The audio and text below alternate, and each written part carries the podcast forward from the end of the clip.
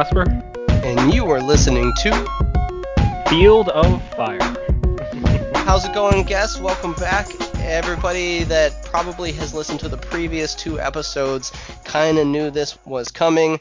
I'm super excited to have Brett Casper on this week, aka Relocked, on the Discord channels, and he has been extremely passionate about sharing his Monsterpocalypse knowledge, and he has an encyclopedic, in-depth understanding of game theory, and so we are going to explore both of those with Brett. Brett, how are you doing this week?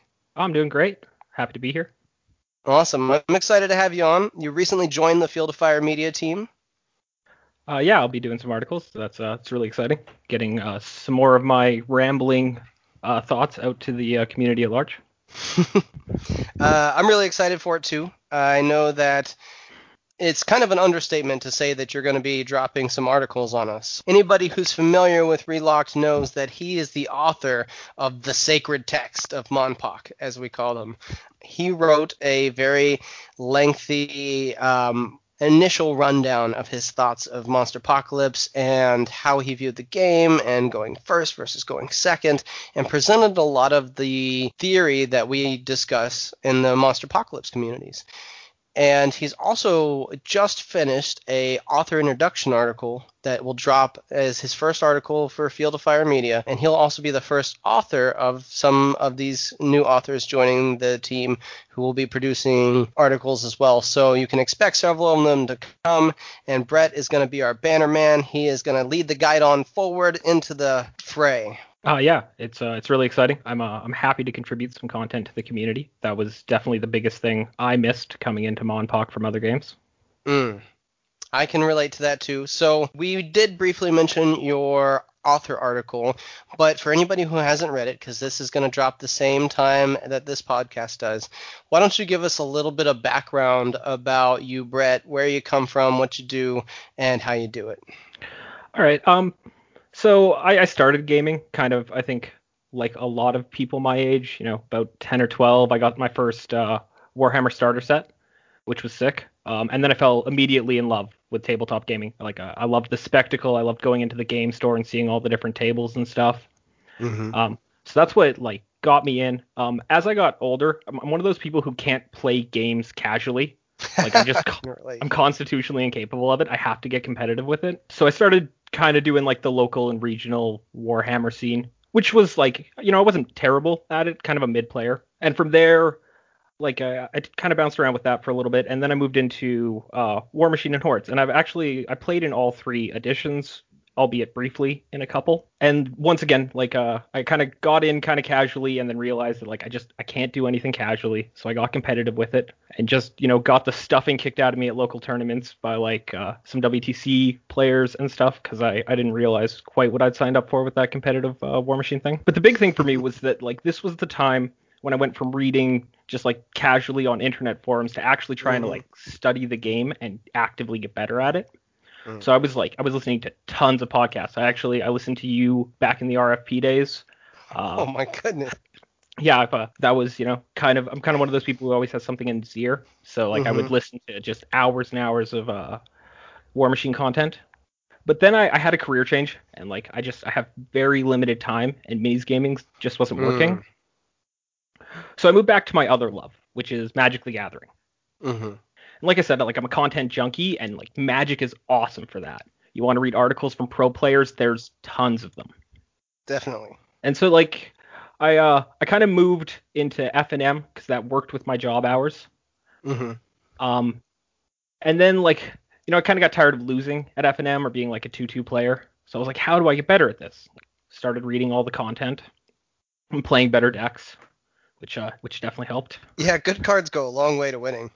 Yeah, I, I learned that one uh, really well. It was uh, yeah, it was a, a nice feedback loop for me. But I also found that like some of the the game theory I'd picked up from Warmachine like really mapped itself well into Magic. So like some concepts that I'd struggled with earlier now were really easy. Um, and then like I I- I got more competitive with it and more competitive with it, and then my uh, my local gaming store closed Mm. uh, a buddy and buddy and I had just started kind of playing Monpok at that time, and like Mhm. kind of got our second wave of orders right around when my game store closed. Uh, and we, you know, I, I played the game, I saw the depth, and like I fell directly in love. So uh, been all in on Monpok since. Nice. I can definitely relate to some of the things you said. Um, firstly, Warmachine takes a huge time commitment, um, both to play and to learn.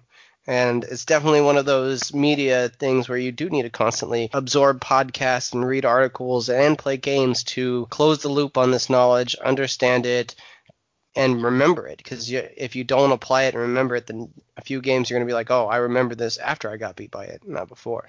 I also think it was interesting that you mentioned that some of the strategy and uh, game theory that you learned in Warmachine translated to Magic because I've actually heard the opposite true of Magic players who come to Warmachine. They say, man, a lot of the things that you learn in Magic are really corollary to what you do in Warmachine, you just have to look at it in a different way. So, can you point out some things that you took from from Warmachine to Magic that you thought were good game theory? Uh, so like the the biggest one for me was learning like uh, h- how a metagame works and how it adapts and evolves. Mm. That was a thing I'd really struggled with uh, in my my bad F and M grinder days uh, earlier on. Yeah, definitely. Um, and just like tracking Warmachine for like I think it was two or three years was my my big push in there. And yeah, just seeing how the meta would shape and evolve around releases and kind of learning like good the concepts of good and bad matchups and what could make something a good matchup or a bad matchup. Mm. Um, and also there's some like some really core stuff like being able to sacrifice pieces for an advantage, hmm which is like a huge thing for Magic. I agree. I think that's where um, a lot of my initial game theory came from is that I started out as a kid playing chess. You know, before I ever got to play any other tabletop game, I played chess. And so the concept of the trade was one of the most important things I ever learned in chess was not only how to trade properly, but how to get more out of your trade than your opponent does, and how sometimes the best trade is tempo, and sometimes the best trade is board space, and sometimes the best trade is the one that you don't make at all. And learning all of those things when I went over to Magic, it was like, I don't think you understand how this is going to trade out. So you play that, I play this. You play that, I play this. I killed that, you kill this. Now who's left with what? And because I was always going down that decision tree playing chess, it was natural for me to do that in Warmachine. And when I came over to Monsterpocalypse, it was one of those games that I felt lended itself more cleanly than Magic, more cleanly than War Machine to that same type of thinking. Is there is a very intrinsic value to the trade in Monsterpocalypse. And so it's a game theory that if you get good at it, you'll get good at any game you play, but especially Monsterpocalypse. Yeah, I think um, Monpok is a hugely tempo-based game right now. Um, that is the article I'm currently working on. And yeah, that, that concept of trading is like intrinsic to the tempo of the game because everything we do in Monpok is a resource trade. Mm-hmm. And so every play needs to be thought of in terms of like what resources did I trade here? Did I trade board space? Did I t- trade for power dice? Did I trade for damage for monster health? Did I trade Mhm. for a monster activation? Like these are all core questions. And you mentioned board space, which I think is really important coming from Warmachine that isn't as corollary as it is in other games. So with Warmachine, because it's a meet in the middle game, and for the most part, the back of the board is only explored by certain types of skirmishers or really high mobility models, the predictable pattern of where the battle is going to take place basically happens in the same bubble. But because Monsterpocalypse is a very dynamic game where you can use and are encouraged to use your opponent's side of the board as much as possible, you have to understand that board position is probably even more powerful than the trade of, say, uh, units. Uh yeah, absolutely. I I think that um one of like the the core parts for me leveling up was understanding that every decision you make in Monpok matters, right? Where a unit Yeah. stands, which unit is summoned, these are all equally important questions. Because if you summon the right unit and put it in the wrong spot, you've done nothing. Absolutely. Or gone, man, if that guy was one square over and had clearly had the opportunity to, you can't stand there. And oh, I've had that conversation one too many times. Yeah, exactly. That's a that's a great example where you look at a piece, you know, at the end of your at the start of your monster turn, and you're like, if that unit had just been one space farther forward, it would have been perfect for this play. And being able to to make that to to see the game that step ahead is very mm-hmm. important. So let's talk about that step ahead because you were already in that mind space coming over to Monsterpocalypse. You knew you wanted to play it competitively, like you said. You don't do anything not competitive. You just can't. You don't have it in you. I'm the same way. Like, why do it? We're, we're gonna do Parcheesi, the most uh, aggressive Parcheesi game you've ever played. You want to play some tic tac toe? Mm, don't get me started on Connect Four. Connect yeah. Four champion. yeah, like, uh, like I'm a I'm, I'm a terrible person at board game night because like I have to win. Exactly. Um, and I don't have to win in that when it comes to new players. I'm all about letting them win. But if you have come to meet me at this game as an equal, boy, you're in for a treat. So with that, you set out and trying to create the lexicon that we uh, are using to read over to talk about game terms. So I want to talk about the content of that article a little bit and build on that because what you have written already uh, explains so much of the way both you view the game and the way you think, and puts simple terms to a lot of things that people need to understand about the game to play it correctly. We talked earlier about going first and going second, right? Yeah. So your article stands very strongly on that, but as a player stepping into Monpok, if this is a game that's you know whether it's your first minis game because it's very branded as being very easy for that, or it's your most competitive game, this is one of the most important decisions you'll end up, making. But when I came to playing Monpok first, nobody talked about it with me up, for, up front. There were plenty of things for them to mention, but it being such an important option of the game, it was something that I learned about after I had learned about what a lot of the models did, after I had learned about the kind of tempo of a lot of the resources, after I had learned about the fact that one player gets to choose the map and one player gets to place monsters first. All of this, yeah, you kind of learn it as you go, but it wasn't that like I can't tell you how many games I've come down to where the fact that my opponent went first mean they won because they had one hit point versus one hit point, and that extra tempo or that extra opportunity that they get for going first was the game breaker. And then I've had plenty of games where I went second and went, this is so strong. Getting to choose the map is so powerful. Getting to be able to react to my opponent's placement and refuse flank or whatever it is I choose to do that game is so powerful. And I came away walking away from the decision and debate that a lot of new players have is which is better. And your article very succinctly goes through both sides of that and creates a thought pattern for that. So that's what I wanted to go through. Oh, sure. Uh, yeah. So the actual Im, uh, impulse to create the article uh, happened from a match or a, a night in TTS three when uh, Nick or BoxCMD and I were were hanging out in chat and we we just watched a game with some of the newer players and we were talking about you know this person didn't you know they didn't play second position properly uh, and they got stomped because of it and one of the the newer players piped up and they're like, okay, so how do you play second position properly? And we spent about an hour just going through some real basic stuff about it, and I realized that like these were conversations we were having in the voice chat that nobody was getting outside of it. It was it was lost information effectively. Mm-hmm. So with with that in mind, I was like, all right, I need to I need to actually write this and like codify it for the players who are coming into the competitive scene because like nothing feels worse than getting beat because you didn't know like what was expected. Totally. Um. So so yeah. So there's a couple of like main advantages we we kind of outlined about going first and going second. Um. Going second, like the the biggest difference I think, and the thing that people undervalue a lot, is the informational advantage you have. Uh, so like first player has to, you know, you get to see the shape of their building dropped while you're still doing yours. Uh, you get to pick the map, so you know what map it's going to be. Uh, you get to deploy your monsters counter to theirs, and you get to disrupt their power. That was a, a common complaint at the time was that like first player is the only one who gets to disrupt power, and we were all like, no, no. If you just take the time on your unit turn to attack their units, you're actually disrupting their power first, and that's a really powerful part.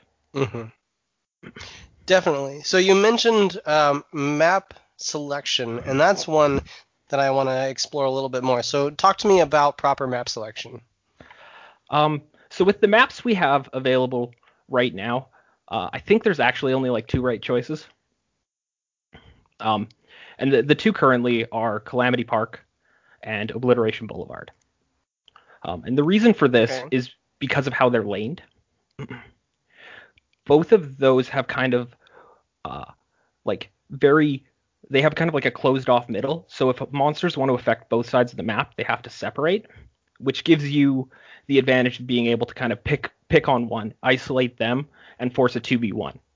The other thing to like look at is also like what your opponent is playing, because like some monsters on some maps are insane. So like uh, I'll use a, an example. There's a, a, TTS player who loves Destruction Junction, which mm-hmm. is like a mm-hmm. super cool map. Mm-hmm. Um, you can get really aggro with it and uh, like do lots of damage because of all the double foundations. But if you're playing into a monster with demolition or devastation or uh, fling, uh, you cannot pick that map because of how close all the uh, the power bases are, how much mm. farther forward. Uh, the enemy monster can very easily get to your power base. But yeah, so like there's actually a lot to map selection. Um, but I think that just if you're talking like on a, a, real surface level, the best thing to do is pick maps that kind of force the enemy monsters to separate, uh, because then if they want to disrupt your power base, you you get good options to go to like force that one that two v one, which is just mm. naturally in your advantage. Interesting. So, what are your thoughts on Isles of Annihilation? Uh, it's a great map for one v one. I wouldn't pick it in two v two. And why is that? Uh, so because the power base is so um, so condensed, right? You only have the four four yellow foundations. Uh, you don't have a lot of powerful buildings, especially in a junk meta. And uh, it, it's a very easy map to cross and deal damage and like dis- disrupt the power base. Uh, it's actually Absolutely. worse than like like I. Uh, the other problem with it is that because it's foundation limited, you can mm-hmm. actually end up in situations where you just don't have enough damage to finish out the game. Mm, so it goes to time. Yeah, it goes to time, or or uh, like there's some monsters that really take advantage of it. Mm. You uh, end up in a slap slap fight and they're better at the slapping. Yeah, or like Incinerus, where there's there's literally no sources of damage on the map at the end of the game. Yeah, that's uh, I love Incinerus so much, but I have been in that situation before. Not gonna lie, it's kind of. Uh. Uh, Incinerus was my, my, my big find coming into competitive Monpok actually. Mm. I was his champion from the start. I had a, a few arguments on the Discord about his playability. I think history has vindicated me. well, then you'll be absolutely delighted, uh, audience, to find out that Relocked is going to be involved in our Monpok radio show. And since he was the champion of Incinerus, I mean, he might just have to be Incinerus. I, I don't know if you, you all want to listen to my voice as a main character. well, I'll tell you this. Um, when I was growing up, I did not want to talk to anybody. I wasn't much of a talker. I'm dyslexic as hell, and it carried over a lot into my speech in that I would get words backwards, like and be speaking out of order. And it took a lot of very focused and constant uh, performance to make that go away. And I was on stage. My mom used to put me in plays, like all kinds of crazy stuff growing up, so that I was always out there speaking, and I hated it. But now I've recorded hundreds and hundreds of podcasts of me just speaking, and I wouldn't be here without all those opportunities. And when we started the Riot Quest radio show, I'll let you in a little secret, listeners. Uh, Zosha Simpson had never done any kind of acting or anything like that before, according to her, or anything at least to this level of production. And so she was coming into a group of seasoned actors with some actual professional voice actors in the mix joining our crew and she's the main character. She has the most dialogue, and she is the one who does mo- the most of the exposition to tell you what's going on. And from episode one, it was apparent to her that this was going to be difficult and it was a challenge. By our most recent episode, where the uh, ship blips out of reality and teleports to somewhere else, she's leading the charge in such a way that I was just blown away that she wasn't a professional voice actor. She was in it, you know, in ways that I never even thought possible. And so if you come in and in episode one you just happen to maybe we'll start you out as a, a oh I know. So in the first episode I'll give you listeners a little hint. Um, there is a conversation happening between the Grand Marshal of the Zerkalo Bloc and a courier who brings them a very interesting piece that they find at one of their reclamation sites. Now that courier only has a few lines. he brings in the package and asks for his tip. But man, that might be the perfect part for you, Brett. And if you slam it, maybe next week the courier becomes Incinerus. well, the, the courier sounds perfect. Oh, right. Well, and that's the thing is anybody who is interested in doing something like this or really likes Monpok and wants to come do voice something, I don't just need voices for Defender X and Sky Sentinel. I need voices for XO armor pilots. I need voices for MR tank drivers and gunners. I need helicopter pilots. I need ground control because, you know, guard bases actually have people in them, you know. So Russian accents, man, if there are people that either A, have a real Russian accent, or B, have a good Russian accent, I want to hire you because uh, Zerkalo is to, I don't have a Russian accent. I'm to tell you that right now. I can't do it. I sound like Borat.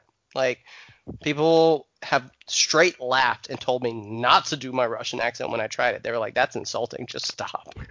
so I'm to need salvation. So that, you know, somebody out there is to have to rise up and become Grand Marshal Ivan because I don't think I can do it myself. Total derailment, but that gave us a little break from the super heady topic that we were coming out of, and I think we're just about to go into some follow up from that. So take us from the understanding that we were talking about with tempo and going first and going second. What do you consider when you're sitting down to the table and you're considering going first or going second? Because it's one thing to say, yeah, both have great options, but what does Relock do? So uh, I'm a person who prefers to play from first. Um, I would much rather be the proactive player and setting the tempo, uh, rather than the person who has to react to it and try to adapt to the tempo. Mm-hmm. Um, I also prefer uh, like a, just like a personal preference is I, I like disruptive monsters or fast monsters. I like to be able to eat a lot of board space very quickly. Mm. Well, and that's pair consideration too, and that you know we kind of talked about locking other people's monsters out with maps or anything like that if they have a certain pair. Uh, or picking because it's important for power generation. But now you're also saying, based on my pair, I like to go first because of aggression, because of you know my play style. So let's explore that some more. Uh, sure. Yeah. So like uh, I'm definitely an aggressive player. Um, the monsters I, I tend to pick are either very disruptive, but the, the real unifying thing is I'm a player who loves the 1v1. Uh, if I feel like most of the time I can trade ahead and get into that 1v1, my uh, my monster play from there is is substantially improved. But like uh, some other players, like uh, a Boxy is a, a, notable example who favors like really defensive monsters. He prefers going second. He has a, a very reactive style and he's very good at it. That's interesting. I tend to be right down the middle, to be honest with you, and not in play styles in that I play both of those styles a lot, specifically aggro and defense. But I feel like the game kind of, in most games, break down into aggro styles, defense styles, control styles, denial styles and prepared styles. Basically, being ready for the meta, having answers for things you expect to see. That's not that's a whole style by itself that is very difficult to play because it's like Rube Goldberg. Sometimes you look at that list and go, "This doesn't make sense," and then they just happen to have an answer for everything you put down. That's that prepared style you can play a playstyle if you prefer it, but any good player plays every playstyle because the game presents styles to you, and then you can choose different styles. But if you only acknowledge one style, then you're always going to get beat by the style that you don't understand, you don't practice, or it comes up and catches your counter. And so you can't honestly consider the other styles until you start playing them because just like a meta knowledge, right? If you know the other person's list, you're going to be better at playing it. Well, how do you break a defensive player if you don't know how they have their defense set up? Where's the foundation and the cornerstone? How do you stop an aggro player if you don't know where to take the pressure off or where to pull the wind out of their sails? How do you stop a control player who's got you locked down? That's a very difficult question. You can go into a whole episode about counterplay. Uh, yeah, and I I, th- I, think it's important to make sure, and like I, I stress this, this in that article as well, that like you need to be able to play both positions because you don't Mhm. get to pick. So you need to make sure your list has tools for both sides. Agreed. So when it comes to list consideration, you talked to us about you liking aggro. We already mentioned how much we both love Incinerus. What are some of the monsters that you consider in that those pairs for yourself as far as um, being strong in aggro, being aggressive, um, and pair with monsters like that? Uh, so the the monsters that I would consider like really aggressive uh, are like sprint monsters, especially Hammerclack is a great Mhm. example. Um, we've got a couple players who are famous for that turn one blitz them across the board and attack your monster, so you have to watch Mhm. that in your deployment. Now be careful. Blitz is an actual term. He sprints. It's true. Sorry. Yeah, he he uh, he sprints. I have made that mistake and been corrected recently. I, I should know better than to use that mistake because my favorite monster uh, on the destroyer side is Mecha Maxim, who I would also consider a fairly aggressive monster. Definitely, if you can play him right. Ah, if you can play him right. He he is so hard. Like there was there was three months of me practicing him where I literally I felt like I was getting worse at the game. I was like, I'm, Mm. I'm, am I bad at this? Like, or is this monster just that much smarter than me? I felt for a while when because he was one of the first monsters I picked up, and I was like, I'm not unlocking this monster. This I'm not doing it right. Like I felt like I was, you know, spinning a plate on a stick while trying to balance a ball and, uh, you know, kick a hacky sack. And then after I don't know, it was like 10 or 15 games where things started to click, and I started to realize like where he needed to be at various times in the game. Oh man, he gets good. Oh, he he's the most mobile monster in the game, which is just like all kinds of advantage. So go on. We talked about Mecha Maxim, uh, a little bit about Incinerus and Hammerclack. Who else we got on that list? Uh, so f- for other aggressive monsters, um, I think that like Glob and Kraken are Mm. aggressive, but not in the way you would think they are. Let's talk They- about that. That's counterintuitive. Yeah, because they're they're both fairly slow monsters. Mm-hmm. Um, but they're also both monsters with like incredible defensive tools that only get better the less power dice your opponent has. Mm. Uh, so slingshotting them way up the board and disrupting your opponent's power base often like leaves your opponent in a position where they just can't retaliate. Like, Hmm. They just don't have the resources to come after Glob or Kraken. Nice. And that's a good play to point out too, because not only is it, hey, uh, this is a counterintuitive play, but I find that unless someone points out a counterintuitive play or you have it done to you, which is the worst version of this, you just don't realize it. You're just like, what? You're gonna throw Glob all the way up there? What is Kraken doing? All? And then you see it at the end game, and you go, now I see how I just got owned by that. So this was a very good point to point out. What are some other counterintuitive things that you learned as you were coming into this more competitive version of your understanding of the game? Uh, securing buildings is uh is like tempo negative play. Okay, let's Uh, talk about that. So to secure a building, right, you have to look at what you're putting in and what you're getting out. hmm So when we secure a building, our like our best case scenario is we're going to put three units on it, and we're going to get two power dice out, and we're going to get access to those actions. hmm Um, actions are, are like tempo neutral for the most part because we're spending resources and getting marginal benefits. It's usually like a one for one, pretty Mhm. safe. Um, but when we're putting three white dice into potentially getting two power dice, what we're what we're saying is that we're going to invest extra resources this turn to hopefully be able to keep to keep, generate extra resources over the next several turns Mm. because even like powering up with a double secure is often not enough power to like make a meaningful difference to your turn. Yeah. Uh, so you you really want to be able to keep that secure for two to three turns, which means that we're like we're investing resources and then we're gonna have to protect it. So we're gonna have to invest extra resources to keep our opponent from actually disrupting it. Now, I agree with you in that when it comes to getting power dice from buildings, I almost feel it's secondary, right? Like you do need power dice, and securing them is one of the functions and ways to get it, but it's not the most efficient way uh, to use your models. And getting an individual power dice, like I've had turns where you're like, I get a power dice this turn, yippee and do. But if those three units had, you know, in turn on my unit turn, been proactive and killed units or gone and secured stuff and been in better board position, uh, I might have had more power dice. And so it really becomes securing the right buildings that is the big play when it comes to buildings. Am I am I wrong on that? No, not at all. It's it's about the action that you're getting. Mm, so let's talk about that.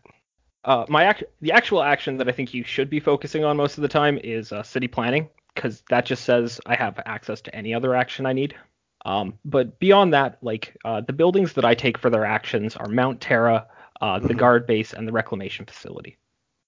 Very important ones. I, I definitely want to talk about all three of those, especially the reclamation facility being so new. Let's go over the obvious ones first. So, I think the guard base is the most obvious, and it's the one where make or break, man. I've had some re-rolls change games.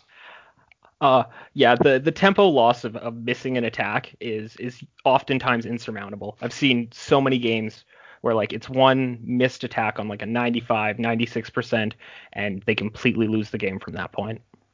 Yeah, absolutely. I have had that happen ugh, even just recently where I was like, this is awesome. This game's going to go so great. I move up, and as, so, as long as this throw goes off and you end up back in this corner, I'm going to have a very strong first play here. And then I miss the first power attack going out of the gate, so my second monster is now out of position. And if it weren't for Faye being so generous and being like, well, let's just say this happens for the sake of playing this game, I would have just lost in the beginning of the game. Suddenly dead. But it, had I secured my guard base and left myself an action die, I wouldn't have been in that position. So it was my fault as a player for not putting myself in the proper position to make that play. Uh, yeah, that was actually um, my experience in my most recent game as well. Uh, Marin bodied me in a practice game because I went for a risky line. Yeesh. Well, so the reroll is super important. Glad it's out there. Uh, let's talk about Mount Terra. So, how big of a difference does two spaces really make? So on a monster turn, the answer is not usually a lot. Like tech shift matters on a monster turn to be able to cross a unit. Mhm. Um, but especially in like a, a media meta where there's a ton of static, like you're you're not actually saving dice tech shifting versus just stepping twice, so Hmm. it becomes much less important. But like the real power of Mount Terra is being able to move a monster on a unit turn. Uh, that they, they're just like no overstating that value. Uh, it allows you to like pull monsters out of bad situations, uh, to move in on your opponent's monsters in a way that that uh, negates any screening potential for them. Mhm. Like tech shift wins games. Agreed, definitely. One of my favorite plays is when you end up getting a unit turn after your opponent's unit turn and moving into a position where their units are in the ba- the wrong position. It's so sweet. You're just like, well, you're locked into a monster turn, and guess what? You're not gonna align. Yeah, screened on all sides. Got him. Hopefully by your monsters, unless they have disruption or some dumb stuff. Then by my monsters. um, and and then the rec facility is like a building that just might not be okay. It's um, it is so much value. Wreckville is real good. So it has two abilities on its card. I think we should go over both. Yeah, both are equally important. Uh, so the yeah, so uh, the first one is deconstruction, which is just once a turn, um, when you're securing the building, if you destroy another building, you get an extra power dice. And, and like that doesn't sound like a lot, but when you you kind of consider the dice totals that are actually being played with in the game, like a typical attack on a monster turn uh, is is uh, two action dice, four boost dice, and six power dice. hmm It's uh it's the best numbers if you're like chaining multiple attacks together because you get six on both, and it hits an eight on uh, a 92%. Well, and it's important. So I think in the first kind of beginner introductory episode for Monsterpocalypse two episodes ago, we talked about the 444 breakdown being about 80 something percent. And so this, the 246 method, gives you better odds and is kind of a, I think, a very efficient way to be using dice on a monster turn. Yeah, this is this is like the gold standard, right? If I power up for 10, I've got uh I can make two of these attacks uh with the dice as long as I destroy a building in the middle. So like uh, and and once again that 92 cannot be overstated. Missing Mm. monster attack sucks. Uh, but because you're getting three back on this one, you can actually get like a little bit more creative, uh, or just take a more efficient turn.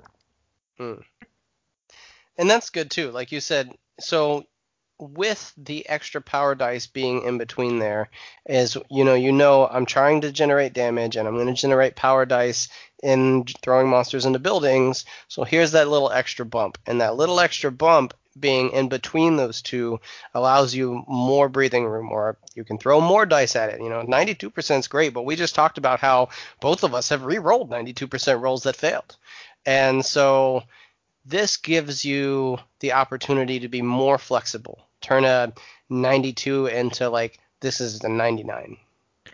Yeah, exactly. It's uh it's gigantic for that. But the the other ability on it, I think, is actually the more important one, which is the action recycle. Uh, so recycle just lets you spend an action dice to uh, remove um, a unit within five spaces. Uh, if it's an enemy unit, you have to take the action dice spent on the action uh, and add three boost dice and hit the defense. And then you get the cost back in power dice. Uh, so there's like a, a, couple really key things here. Uh, the first is that it counters like the aggressive uh, unit playstyle with the, the Moloch Berserker specifically. Um, so it doesn't actually destroy the unit, it returns it to the reserves, which means that you don't trigger Riled, which is like one of the key portions of the Moloch Berserker. Because then it typically reads spend two action dice to spawn, spend two action dice to attack, get three power dice back. Mm-hmm. And if you're making that two power dice, just the two sol- solely, you don't get the extra one back. Uh, it it really like changes the efficiency for your opponent. Um, and the other unit is the Hellion, because uh, three boost dice hit a Hellion every time, and you get two power dice back for it. So it's just great. Awesome. You know, I really like the Hellion's hit and run. I can't tell you how many times it's been cheeky that he just scoots over onto a power point after he marks a unit. Yeah, I uh, I use that play on Obliteration Boulevard a lot with the two power zones on the outside edges. Uh, those will usually be secured by flyers, so a Hellion just being able to pop up, kill the unit with the penetrator for like really efficient dice totals, and then sit there has yeah. been uh, a big part of my game. I agree. It was one of my first models to pick up too, and that the first units that I traded it for came with my Lords of Cthulhu, and it is a, a unit that every game that I've played with it, I'm like, oh, I found more value for this. Um, and how many other Speed Seven Destroyer units are there? Uh, it might be the only one off the top of my head. I think it's the only one. Um, and I was looking at that the other day, just marveling at the fact that that was the only one, and almost a little terrified at how powerful that piece was, knowing that. Yeah, it's uh, it's irreplaceable in lists. Uh, Definitely. I was just gonna say it also it's it's what allows destroyers to easily attack monsters where protectors have a little bit of a disadvantage there right now. Mm. Uh, the pen being able to stack with flank meaning you get a minus two reduction, makes that monster health total, like or the monster defense total, much easier to hit. Well, and there's a very strong unit that we both like that has flank on it as well. Uh, the Destructomite is Destruct- uh, a beast. We talked about the Destructomite, and we could probably do a bunch on the Destructomite on how value that piece is. So let's talk about that and some other value pieces. What are some things that you feel are irreplaceable in your list right now? Uh, so the the first one is crawlers. They're mm, so they delicious. are yeah they, they're definitely in contention for like the most powerful unit in the game. Uh, just being immune to a monster power attack, like I don't think there's any other unit that is. Uh, because they're swap proof. It also lets you like mm-hmm. take positions on the board that a protector player isn't allowed to take because the the power spaces will be within five or the secure will be within five of a power space, which mm-hmm. is very easy like swap bait. Yeah, definitely. And it's got a hardy defense line too, like a 4-4. A 4-4 that also destroys the unit that attacks it. Yes. Uh, so that value in that trade is can't be understated. Yeah, right. You're you're basically telling your opponent like, yeah, you get the power dice for killing my crawler, but all the action dice you spent there are wasted because you picked up no board position for it. Mm. It's good. Yeah. Uh, as long as he's on a power spot, he's got cover as well. Uh, this is of, true yeah, dig in. Dig in. Which is the, the the the rule when you look at the rest of the crawler's card and you're like, yeah, of course he has that, but did he really need it? It's true. That's probably the extra little bit, but hey, it's on there and we play with it. So, and the I, I think when I'm talking about him holding the building too, the cover is nice, but being able to really double dip on that secure too, because when I look at securing models, I look at models that have defensive tech like uh, Uncrushable or something like that, or I also want like that sweet three or four defense if I can get it. And he's like, oh, I have both. Yeah, absolutely. Um, there were there was some thought that like Propo Walkers might shunt him out of the meta a little bit mm. with the defense three and disruption, mm-hmm. but it's it's just not as good. Yeah, the, I the thing about Propo Walkers, I looked at it and immediately thought I'm going to use this reroll so much, and I still have not used it. Uh, that's actually the the reason I've been taking them is uh, it, it takes a little bit more forward thinking to get inspiration to trigger, uh, but it lets you take a bunch of like really like dice light attacks because mm. you've got that reroll in your back pocket to fix any any bad luck. Interesting. So, and you use it with spars though, don't you? Uh no, that that is all Marin's tech. Uh, uh. I just I just run chompers like a boring destroyer player. nice. So, what are some other auto includes? We've we've talked about the crawler, we talked about Destructomite, we talked about the Hellion, um, and I think we could probably just say power pod and go from there.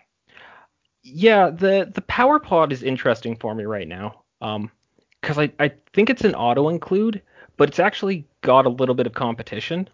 Mm. Um, like the Voider definitely isn't on the same power level, so so there's no consideration there. Um, but that's really the reason that I'm taking the power pod right now is for the transport, really just to get a, a an extra spawn space. I uh. Okay, so you don't have to bump them. Yeah, so I, so I can save one bump to to deploy the uh, the pod instead. That's cute. I like it. We've got some Martians in there. We've got some Planet Eaters. We've got some Lords of Cthulhu. We briefly mentioned some Zerkalo Bloc. Uh, I know there's a few other factions that have some sweet specials out there you probably reach for. Yeah. Uh, so the the next auto include for me is the Moloch Berserker. Um, oh yeah. Y- you can't leave home without it. Uh, three boost dice natively means that it can take some very safe attacks. Money. Uh, Berserk means that you get to make two attacks for the price of one, so like getting some huge efficiency there. Mm-hmm. Um, and then the the speed six high mobility means you can deliver it pretty much anywhere it needs to go, especially in con- in conjunction with underground networks. Yeah, absolutely. And he goes forever if you're holding an industrial complex too. Like I feel like seven is just too far for him. it's probably not fair. Um, and and then like we mentioned earlier, like riled is huge value. It means that your opponent has to kill it because otherwise it's just sitting in their back line eating two units a turn. But mm-hmm. doing so also gives you a power dice. it's it's nice to have that trade though, right? So now I'm giving you something, but you killing it is also going to give me something back. So I'm devaluing that trade a little bit for you. Yeah, and that, that's the best way to think about it is because you're getting resources back, you're you're making the trade less efficient for your opponent, which means, you know, if, if we're playing the game correctly, we're we're continuously trading up or building tempo. Hmm. Now, trading up and building tempo are not the same thing. I think we should explore that a little bit. So when when you're talking about that, you're talking about like when we we take a tempo positive play, like we'd have to to do some quick definitions here. Like I would consider a, a trade of action dice to power dice to be tempo positive when you trade one for one uh, over the course. Mm-hmm. Um, so like we can take a tempo positive trade and still have it be the the the worst of the trades. Uh, so like an example of this would be, uh, say we've got an opponent with a, a unit sitting on a PowerPoint that's within five spaces of a unit uh, controlling two buildings or helping secure two buildings. So if we spawn uh, a Taskmaster, and a Destructomite, because that's a great little combo to spawn. Uh, and get them up to attack the unit on the power power zone. We'll also be able to kill the unit on the double secure, which is like sweet. Mm. We gained two power dice. We took three from our opponent, and it cost us uh, would have been five action dice, which is like so we've traded you know three of their power dice plus two of ours. We've traded five for five. This is a tempo mm. positive play, but if our if our opponent's going into a unit turn and they have an easy way to remove our taskmaster, we've also just handed them two two kills and a power zone. Mm-hmm. So like a Draken Berserker gets a ton of blue dice, goes in there, kills the Destructomite, berserks onto the power point, and kills the uh, the Taskmaster. We're, we've traded up on tempo. We're now behind on the game. So it's about identifying not just a tempo positive play, but doing it on the correct turn as well. Absolutely. And you mentioned the Taskmaster, which I think is another one of those I just struggle not to put in every list. Uh, I, I, think people are making a mistake if they build a list that doesn't have a TK option in it. So let's talk about the importance of telekinesis. Yeah, so telekinesis, like the, the biggest deal is that it lets you like remove a unit from a PowerPoint without actually having to kill it. Mm. So like Def 4 models, which are like just almost impossible to kill on unit turns uh, efficiently, you can just instead like I'm a I'm a boop you and I'm gonna stand on that PowerPoint instead. Hmm. Uh, or uh, if you can boop them into a fire, you can kill them too, which hmm. is delicious. Also sick, yeah. Some other things about the Taskmaster. He's another 4-4. We talked about that stat line being good. Fling on yes. his um, attack is also one of those where he can go up and bop two models. And any unit or model that can get a two model trade, especially not having to be a, like adjacent to that second one, um, it just it allows him to have a great threat projection and still stand in somewhere of relative safety if you can get, get him in a great spot. Uh, yeah, he, he's a, a unit that kind of does everything you want, right? He secures mm-hmm. buildings great. He's got great uh, buffs in Motivator. Uh, which coupled with like an industrial complex can get to some really silly things like speed 8 berserkers. Or speed 9 hellions you can just literally cross the map side to side. Yeah um, and then also yeah tk uh, huge utility and then fling makes him an incredible offense piece, offensive piece. And he has those two native boosts that you really want to look for in an offensive unit. Beautiful.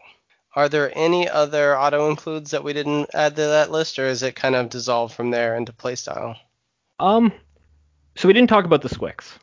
Okay, I like uh, Squix. Yeah, and, and destroyers, uh, I think again are making a mistake if they don't bring at least one Squix. Just speed six, flight, uh, def two, and disrupt. It's mm. it's just an incredible package. Yep. I don't disagree at all. Um, it's well rounded and having access to disrupt on a stick on a flying model is surprisingly versatile and useful. Especially, I really like it uh, with any of the Lords of Cthulhu models because just being able to have him around, mm, delicious. Yeah, um, I'm, a, I'm a big fan of Squix for like uh, screening monsters. Mm-hmm. Mm-hmm. Uh, when I was thinking of, I, I mean, I, I, am sure we'll summon a meat slave with Cthulhu Grosh, but it's a great second option after the meat slave's gone. Uh, yeah, or or graduating them out to like make a ne- another attack uh, worse yeah. is not terrible tech with Olgoth. Mm, you're right. You're absolutely right. They're good gravid targets too. If you end up have somebody that's gonna put you in a multiple attack situation too, because you just insta debuff them for attacking you. Yeah, and and like just uh, being speed six, like it's not as good as some of the protector options with all their their fancy speed 7 mm-hmm. but like it'll get you most places on the board. Uh, flight means that they can they can be your uh, your screens when you're on fire. Um, and they're also like really good just at sitting in the center of a, a three unit formation on a backline. Mm, yeah, definitely. Okay, so the the Squix is great. Um, we covered all destroyer units other than the Draken Berserker, who is very uh, similar in how it functions to the Moloch Berserker. But are there any other guard, or not guard, but um, protector units that you feel are those auto include reach fours? Yeah, so the Draken Berserker. Um, I'm a huge Shadow Rider apologist. Um, yes. It's it's it's not quite as good as the Hellion, but it's real close. So I it's take the two. Protector's Hellion. Yeah. Um, and actually, like sprint means that it's got some utility that the Hellion often doesn't have, which mm-hmm. is always interesting. Um, and flank being like an area debuff means you can like they they're similar, but they they do do the same job in different ways, which I, I really like about that that comparison. Hmm. The Shadow Rider is real good. I so uh, and I, I, know he's listening to this right now, so he's going to get a chuckle out of this. But Eamon, one of my local players that comes and hangs out at my house and plays games, when he first showed up, we both had more units than we could build and paint at the time. So there was a lot of kind of like swapping back and forth. Hey man, I really, you know, I got another Shadow Sun unit. Oh, I got an extra Lords of Cthulhu unit. Now let's swap. And I saw very selfishly that he had the unit with the Shadow Rider in there, and I was like, hey, hey uh, you know, you don't want this. This is probably trash, right? Like it's just garbage. So, you know, let me just give you and I don't remember what we traded. Like it was so silly, but just reading that card for the first time, I was like, this is a very powerful model. But it's also a very sweet looking model. So double win. But later on, I got to play that model several times against him, and I wonder if in the back of your mind, Eamon, if you're listening to this, uh, is he thinking, "Damn it, I should have never traded you that stupid Shadow Rider."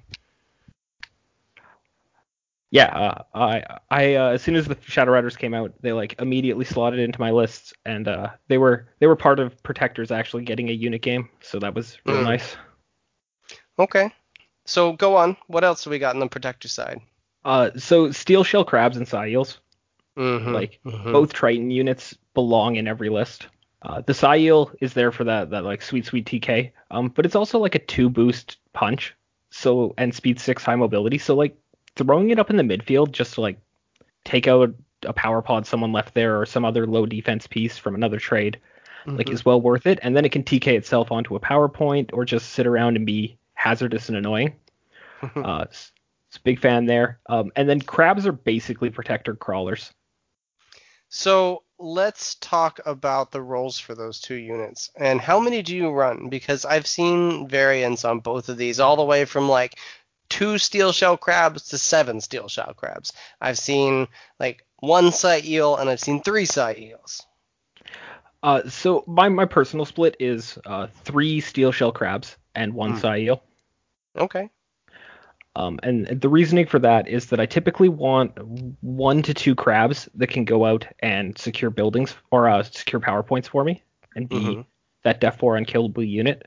Um, and then I, I, also still want a couple to pair with another unit we'll talk about, the Bellower, uh, mm. in my back line to secure. Definitely. Okay. I, I dig it. Uh, how often does Hazardous come up on the eel for you? Uh, very rarely on the eel, but that that's more a, a matter of the monsters I play. okay. So what else we got? Uh, so the other units to talk about for the protectors um, are the stalkers, which have just released, and they are awesome. Yes. Um, so they're, they're that same kind of Squix body with the six defense or the six speed, two defense. Um, but they're a punchy unit instead of a disruptive unit, which I really dig.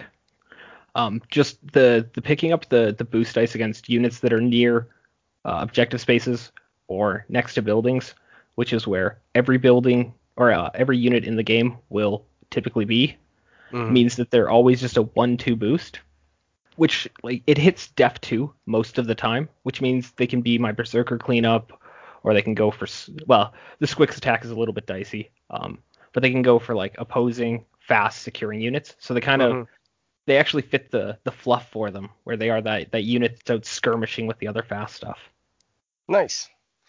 I think you also briefly touched on the Bellower, and I think that's a good one too. Uh, yeah, just like it's the same body as the Propo Walker. Um, and as soon as they came out, Protector lists have been running two of forever, and I, I cannot say that that should change anytime. Just uh, Def three with Disrupt is like slightly worse than four, I think the math is like it's a, a 3.6 or a yeah. 3.7. Uh, so you're you're doubling up on that unkillable effect, and the way that it pairs with the Def 4 body means that that Def 4 unit is just unkillable where other units are concerned. Beautiful. I think there's still a few out there. There's still there's still got to be one or one or two more auto includes.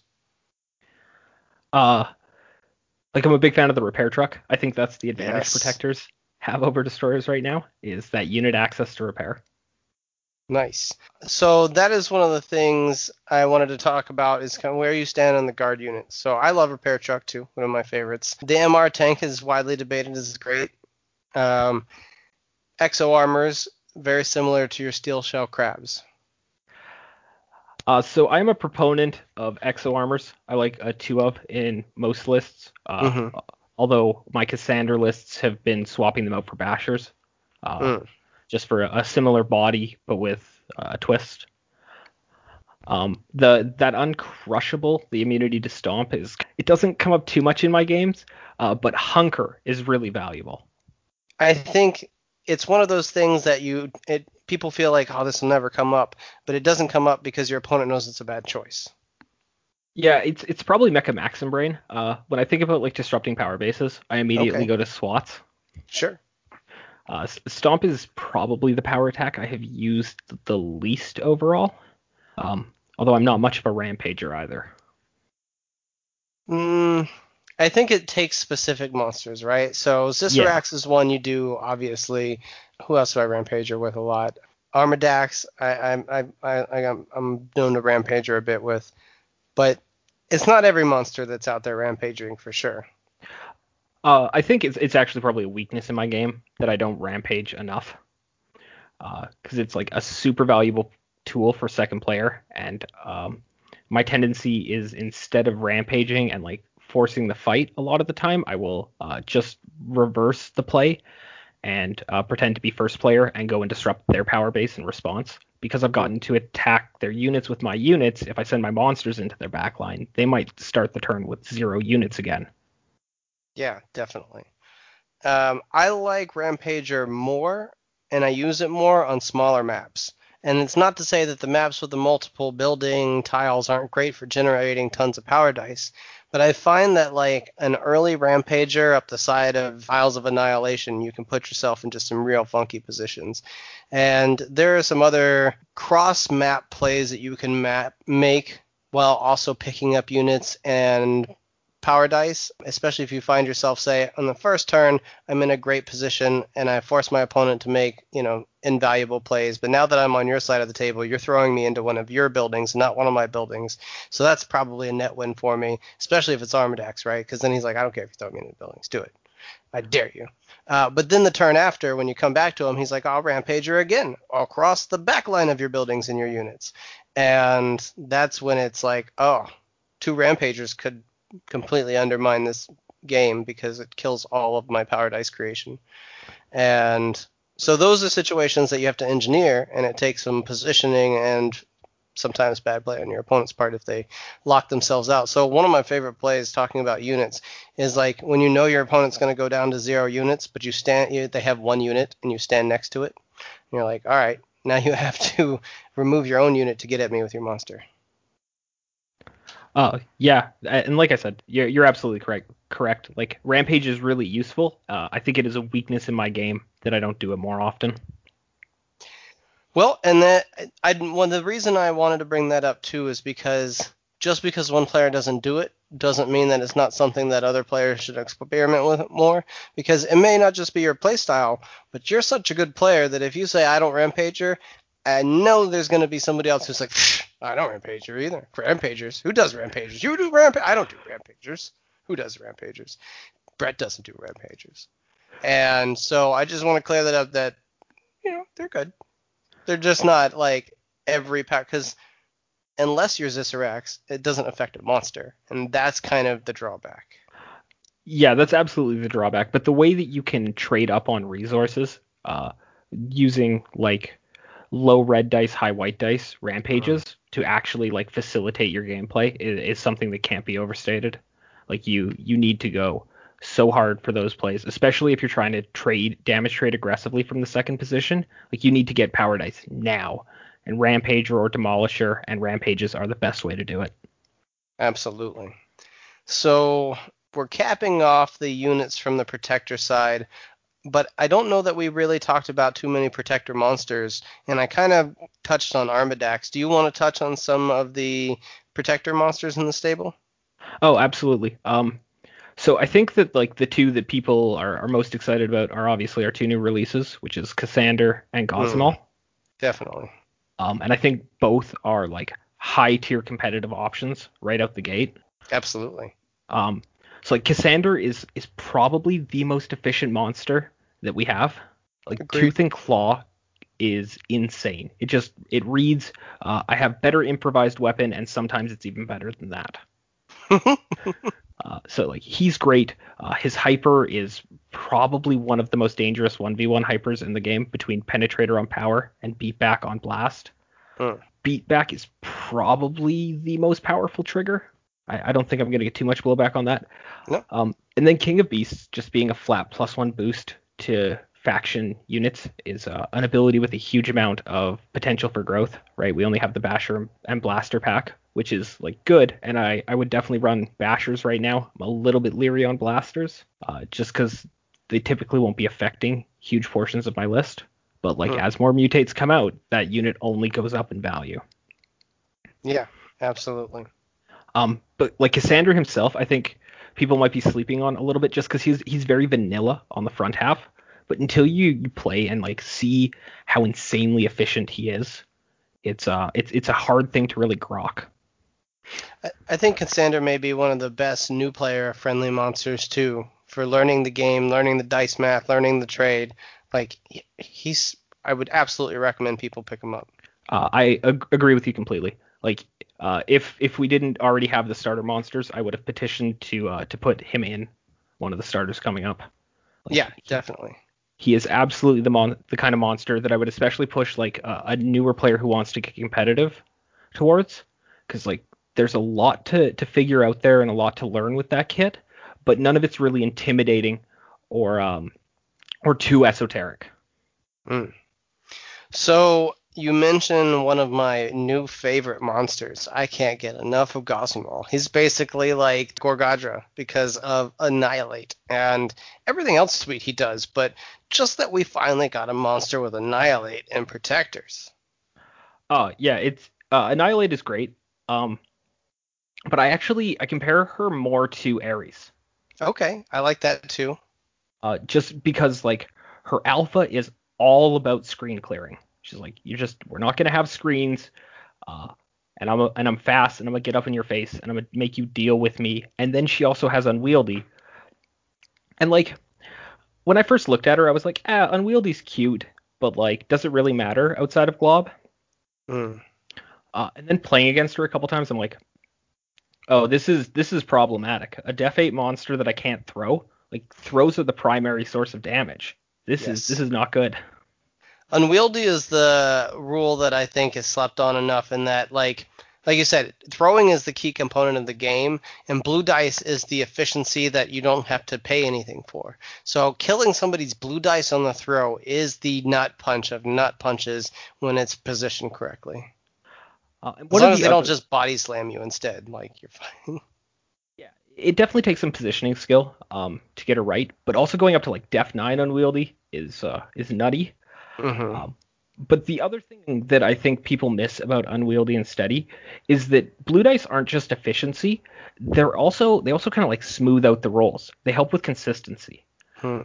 Because I see attacks made on Glob all the time. Like he was he was been one of my main pairs up until this point, and like people will throw the same attack two or three times in a game, and like it's a safe attack, but they'll miss one of those often, sometimes Hmm. even two. Like the lack of blue dice is, is like like I said, it's it's a consistency issue as well as a uh, an actual efficiency.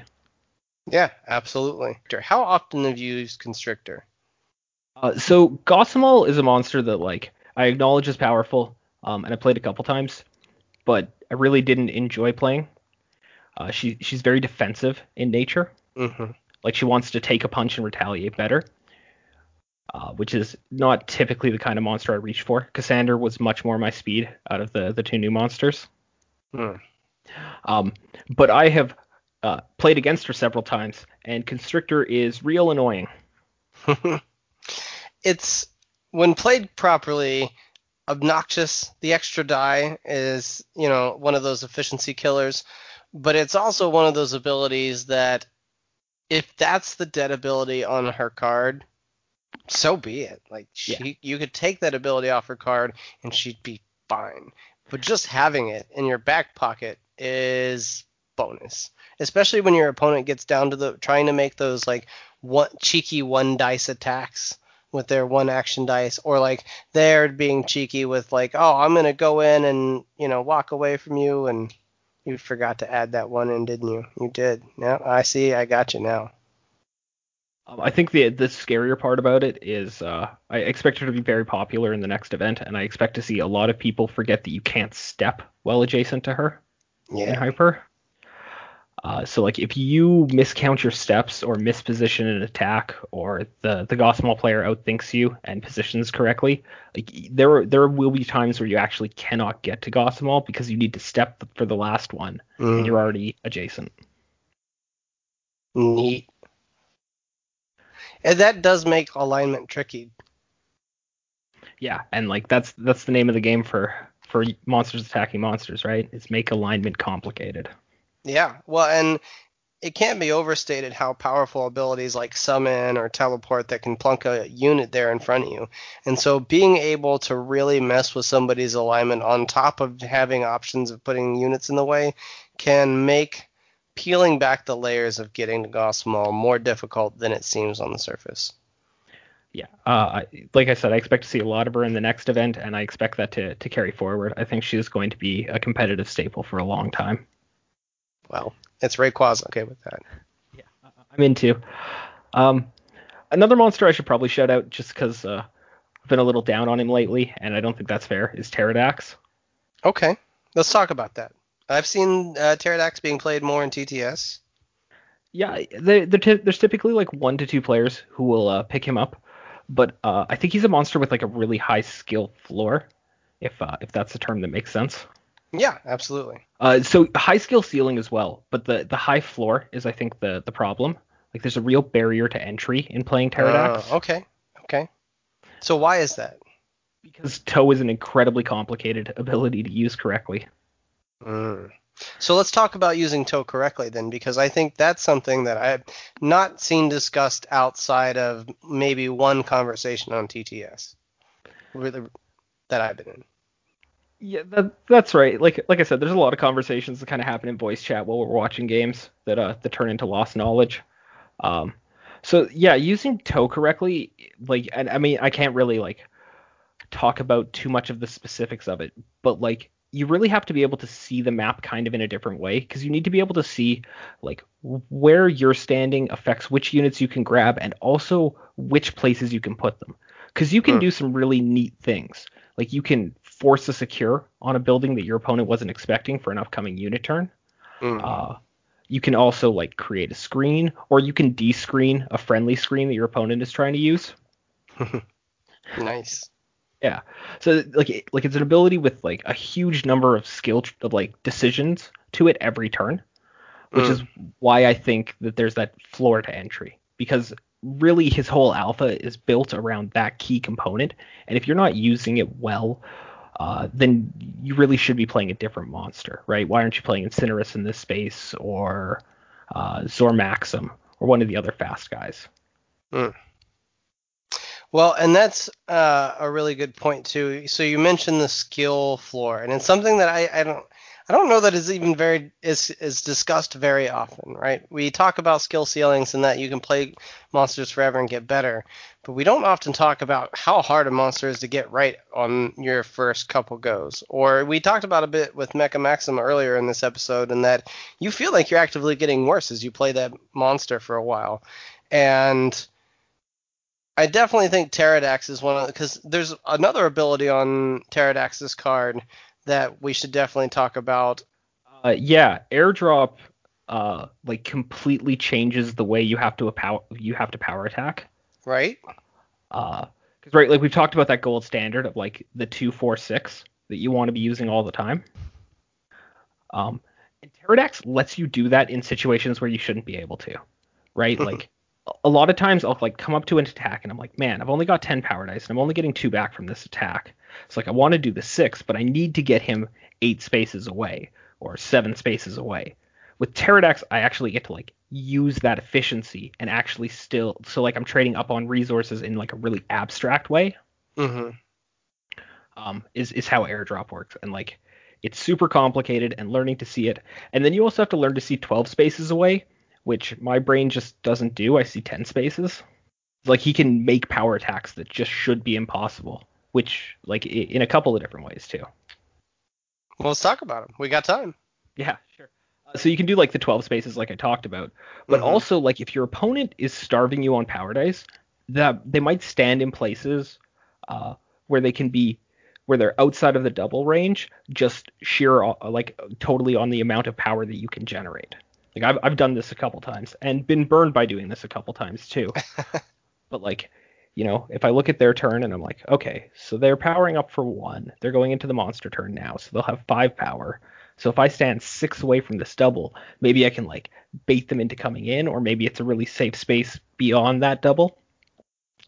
Um, and if that's the case, like I'll often stand there and like uh, actually uh, Ireland, uh, Mike Ireland punished me for that in uh, in the the invitational. I uh, I took a throw into a double that I definitely didn't need to take. If there's somebody that will punish you for making cheeky plays, it's definitely Mike. Yeah. Uh, to, to be fair, uh, I got to punish him for, for a play in that game too. Uh, that was the first time I was able to one round an 11 health monster with Glob. Oh shit! Ow! Oh, you're rude. Mm. Yeah, he uh, he he came in on Glob, did three damage to him. So I walked out of the fire, walked into the fire, split, and then went single, double, single, and killed Ares.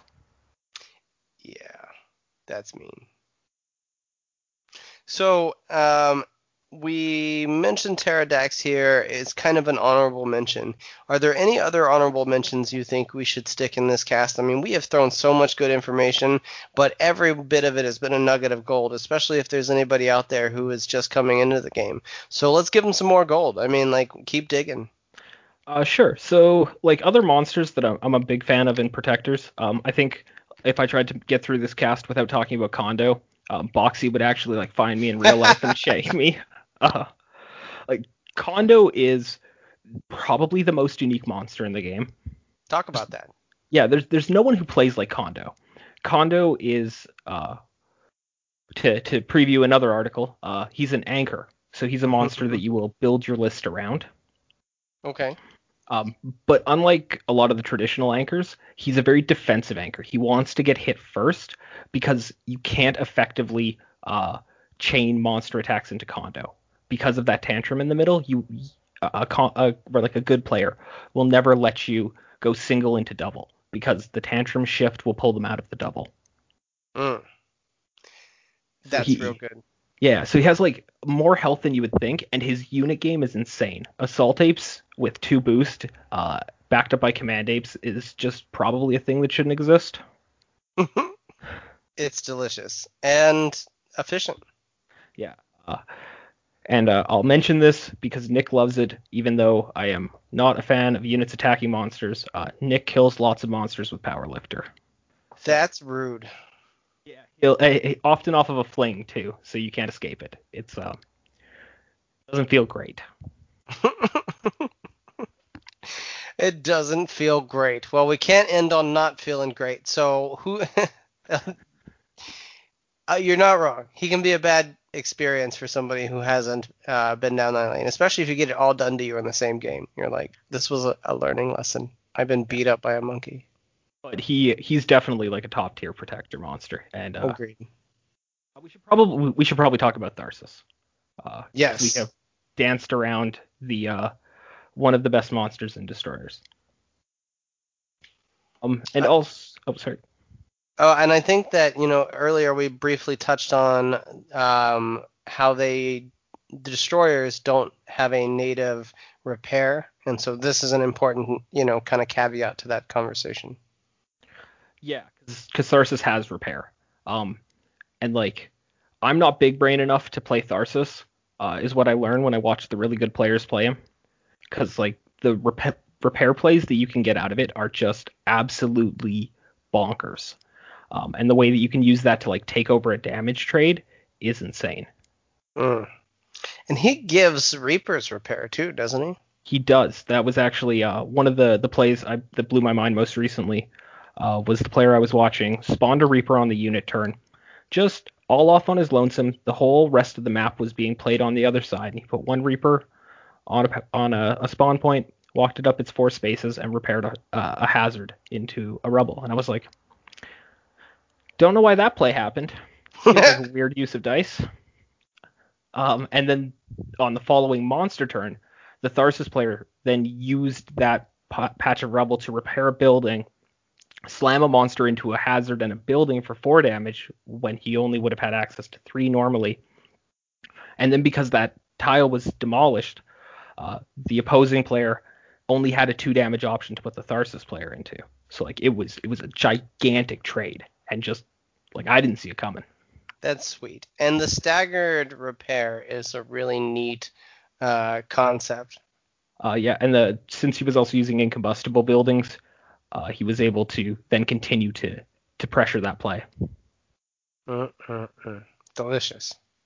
I think Tharsis is one of those monsters that's independently good and can be thrown into a lot of pairs because what Tharsis does is what Tharsis does.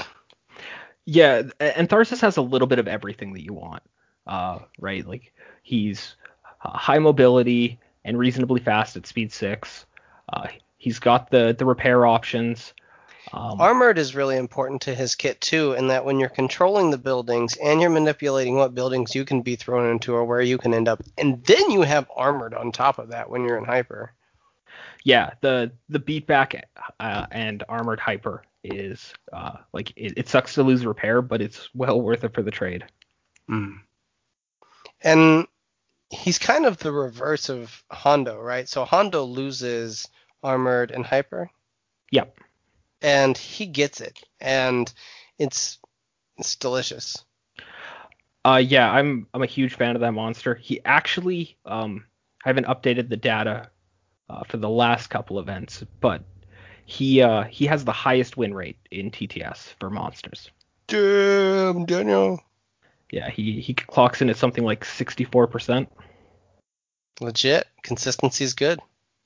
Yeah, he's a high skill cap, uh, but again, similar to, to Cassander, absolutely a monster I would point new players towards because I think growing hmm. with Tharsis can only be good for your development as a player. Absolutely. And to understand the building game that you have to understand to play Tharsis will make you really see the map differently. Uh, yeah, and Tharsis also like kind of brings in one of the other topics I'll be covering in the Tempo article, which is uh, something players don't think about a lot, and it's damage sources. Mm. Tharsis controls what damage sources exist on the board and like where they are, uh, at least through his alpha. Mm. And it also teaches you to kind of like map that, which is like just a solid game skill to be developing. Absolutely. Well, uh, we are in the throes now. We're almost at the hour and a half mark here. So, are there any alibis, any closing remarks, any theories or game knowledge that you want to drop on players? Any last mind blowing bits you want to give them before we cut out? Um, guess we can try to talk really quick about adaptable versus rigid thinking in Monpoc. Sure, let's do it. Uh, so I'm a huge fan of adaptable thinking in this game. I think that rigid thinking will be to your detriment. And what I'm talking about there is like um, a lot of players who come from some games like Warmachine, especially like you were talking about earlier, where like there's mm. a very defined meeting point in the middle, will come into it with like, this is how I play the game. I do X and then I do Y and then I do X and then I do Y. And I think Monpok doesn't reward that kind of thinking. You can't try to plan the game too far in advance. Mm-hmm. You have to mm-hmm. be able to like see the board that turn in advance, but not like try to plan it out from turn one because the opposing player is endlessly creative is what competitive Monpok has taught me, and you cannot mm-hmm. plan for what they're going to do. Um, yeah. So I, yeah. I, I think that um, it is more than any other game a game that lends itself to creativity and uh, unique plays. It's one of the most inspiring things about it is that every time I think I've seen some really sweet play and that's the best play I've ever seen, I see some other sweet play and I'm like, there's no end to this. And I just, I absolutely love that aspect of Monsterpocalypse. And it's a step away from what Riot Quest is. So I also play Riot Quest and one of the hard things about Riot Quest is from the first activation to the last activation, the every round changes so drastically based on the back and forth de- decisions that you and your opponent make that planning anything to even the end of the round is a nightmarish decision tree. But with Monsterpocalypse, you can go relatively far into what you think is going to happen, and there's still a lot of variance because of all of the options available to you. So it's a nice middle ground between like in Warmachine, most of the threats are very projectable. You see where everything is going to stand. You know where the speed is. You can guess the approximation of where things are going to clash. And in Riot Quest, there's almost no guarantee that a model's even going to be there by the time it comes around to its activation.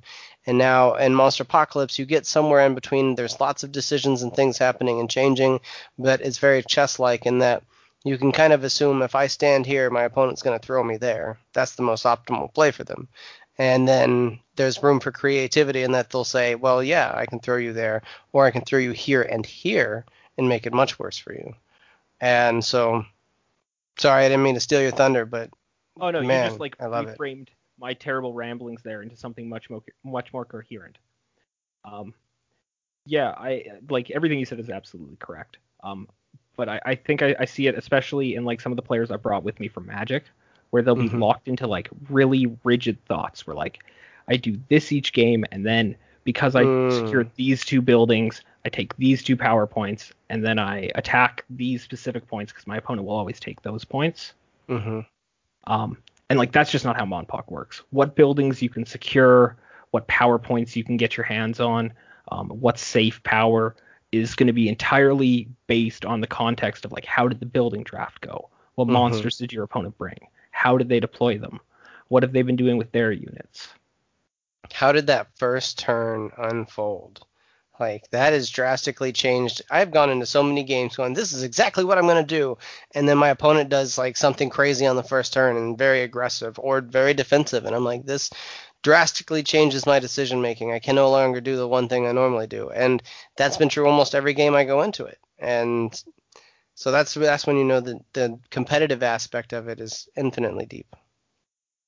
Yeah, I absolutely agree. And it's a game that really rewards the ability to adapt quickly to changing Mm. situations. Definitely. Um, well, speaking of adapting quickly and changing situations, we're about to change it up on you again. Um, you've gotten lots of Riot Quest content, you've gotten lots of Monpok uh, talk lately, but uh, Field of Fire is moving forward into a new phase of what we're doing next. There's going to be a lot more diversity. We're going to start having authors, just like Brett, drop articles that will be about whichever content that they're happen they happen to be passionate about. So with Brett, it's definitely going to be some Monsterpocalypse content. Uh, but Mr. Malorian's also coming over to Field of Fire, and he's going to start doing uh, Field of Fire, Fuel the Flame, and it's going to be all about pulling in people and their passion projects and talking to people in the community. And we're going to start potentially doing YouTube content. And then, as a, a cherry on top to all the Monsterpocalypse content, myself and Brett and some of the other Monpoc players, I've also got several of the other content creators involved making a Monsterpocalypse radio play the same way we have for the Riot Quest radio play. And this one is nothing against my Riot Quest show because that has been so awesome and so fun to make. But anytime you do something, you get better the second time you do it and being able to have learned all those lessons and then apply them to a new show has been exceptional. Um, the storyboarding, the uh, world that Monsterpocalypse lends itself to, if you like kaijus, if you're a Godzilla fan, any of those things, you're going to love the show. And it's going to give you some immersion. We end up having a lot of um, things to listen to while we paint or while we play that gives us information. But this will just give you some fun, relaxing entertainment to sit down. Uh, we're going to explore, you know, our own lore. We're going to write it up, and I'm going to tell you we're going to cover a ton of factions in the first season. Um, and I'm super excited for that to drop. So stay tuned in. Follow Field of Fire on Facebook, on Twitter, on uh, I don't have an Instagram yet, but I'm sure I need to get an Instagram. Um, We're also on Discord, anywhere that you can reach out to us. If there's content that you want to be hearing, feel free to reach out. Um, I have a very responsive tag on Facebook, and I'm very proud of it because anybody who sends me a message that day, if I can get back to you, I'm going to let you know whatever it is that you asked about. And I get all kinds of questions. Hey, what do you think of this list? Uh, where should I go for content? Uh, what what's going to be your next episode? And I want to also plug in more community members to what I'm doing. So if you're out there, if you know, bless Power Gorge TV, they basically hold up the content meta uh, all on their own sometimes. But if you're out there and you want to get involved, whether it's the Monsterpocalypse radio show, whether you want to write articles, if you want to do YouTube content, reach out to me. Uh, Field of Fire is going to be a home for new artists, uh, people who are just budding into the community. Longtime veteran artists who are looking for fresh content or to do something new, and people who want to be part of something a bit bigger than just uh, themselves. If you want to grow past being an individual blogger and join our writing team, we write scripts, we do creative writing on a whole different level, uh, on almost a professional level once we're in the writing room. So I encourage all of you to get out there and reach out to the community because that's what it's about. That's why we do this radio show. That's why we do this is because we want to give back to the community as much as possible because there wouldn't be a game without it. Brett and I could be the best players, most fun players, the most awesome players to play in the whole world. But if nobody's playing, then it's a dead game. And so we only get more players in it by having more content to digest. And the world's wide open. You know, the game's only been around for a couple years. And like Brett said at the beginning, when he first came in, there just wasn't a ton of content out there. And there's a lot more now, but there could be even more. And Warmachine's grown a lot over the last year. We got Brawl Machine going now. War Table's taken off you can be involved in any of that. You want to talk about hobby articles. I love hobby stuff. I post a new painted model every week on Field of Fire's Facebook page. And I would love to get more painters involved. I want to get people who want to talk about uh, you know how they magnetize models. I want to get people who talk about how they airbrush, you know, and do just so much overwhelming positive content that we drown the community in it. Just drown them in fire yeah, I'm uh, I'm really excited to be part of it, and uh, hopefully we can, we can really blow up the Monpoc community and the Field of Fire community. Get lots definitely of, lots of eyes uh, and lots of creators. I'm super excited to have you, and it's an honor to have you a part of the team. And I know that the listeners and the members of our community are also excited. So this is going to drop 2021, and we are starting out with a big bonfire. So come on, join in, and uh, also don't forget to go and read Brett's introduction. Uh, article. He's going to tell you a little bit more about himself. You got to hear plenty of him here. You get to see his face. Uh, he's quite handsome. I'm not going to lie. A little jealous of his muscles. so you'll get all that in a bag of chips. So tune in. Please check out my content and uh, check out anyone else on the, the Field of Fire network. I know there's some uh, some other great articles coming up. Mm-hmm. Mm-hmm. Definitely, Vicarious has got some right on the heels of yours. I'm super excited for this stuff to drop. So, you want to take us out? Say goodbye. Sure. Uh, bye, everybody. Flex on.